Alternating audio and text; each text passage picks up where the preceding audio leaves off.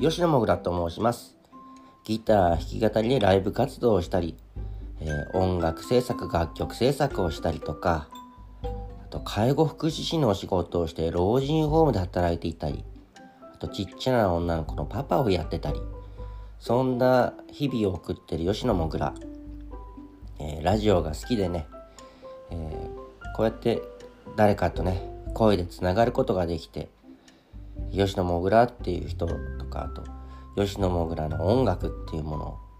触れてもらえたらねそして何かあの誰か元気になってくれたりとか、えー、日々楽しみにしてくれるようなねそんなねキャストとか作っていけたらなと思ってますので、えー、興味持ってくれた方は是非聴いてください。よろしくお願いします。